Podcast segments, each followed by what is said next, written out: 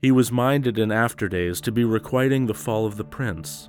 He was a friend to the wretched Eadgils, and had helped Eadgils, the son of Ohthere, with an army, with warriors, and with weapons, over the wide seas.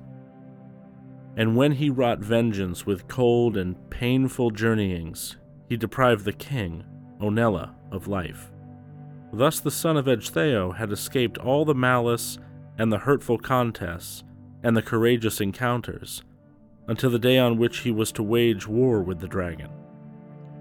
And so it came to pass that the lord of the Geats went forth with twelve others and inflamed with fury to spy out the dragon.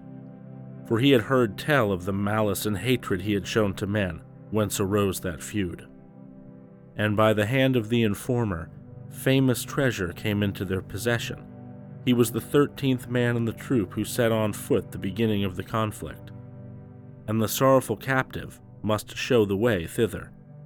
He against his will went to the earth hall, for he alone knew the barrow under the ground near the sea surge, where it was seething, the cavern that was full of ornaments and filigree, and the uncanny guardian thereof, the panting war wolf, held possession of the treasures.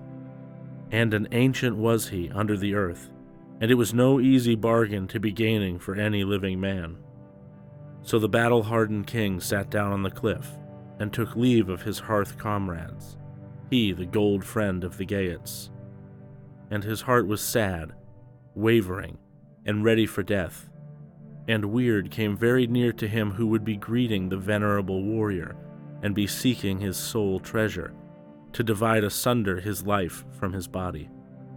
And not long after that was the soul of the Atheling imprisoned in the flesh. Beowulf spake, the son of Ecgtheow, Many a war rush I escaped from in my youth, in times of conflict, and well I call it all to mind. I was seven years old when the Lord of Treasures, the friendly Lord of the folk, took me from my father, and King Hrethel had me in thrall, and gave me treasure, and feasted me, and kept the peace.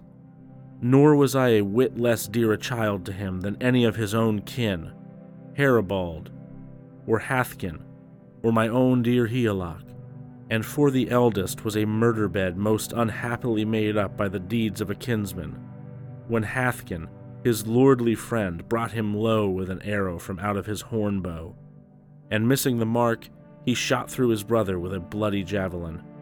And that was a fight not to be atoned for by gifts of money, and a crime it was, and tiring to the soul in his breast.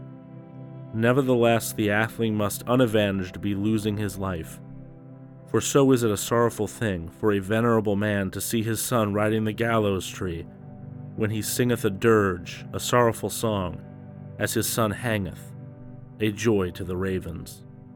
And he, very old, may not give him any help, and every morning at the feasting he is reminded of his son's journey elsewhither, and he careth not to await another heir within the cities, when he alone through the fatality of death hath found out the deeds. Heartbroken, he looks on the bower of his son, on the wasted wine hall become the hiding place for the winds and bereft of the revels. The riders are sleeping, the heroes in the tomb, nor is any sound of harping or games in the courts, as ever while there were.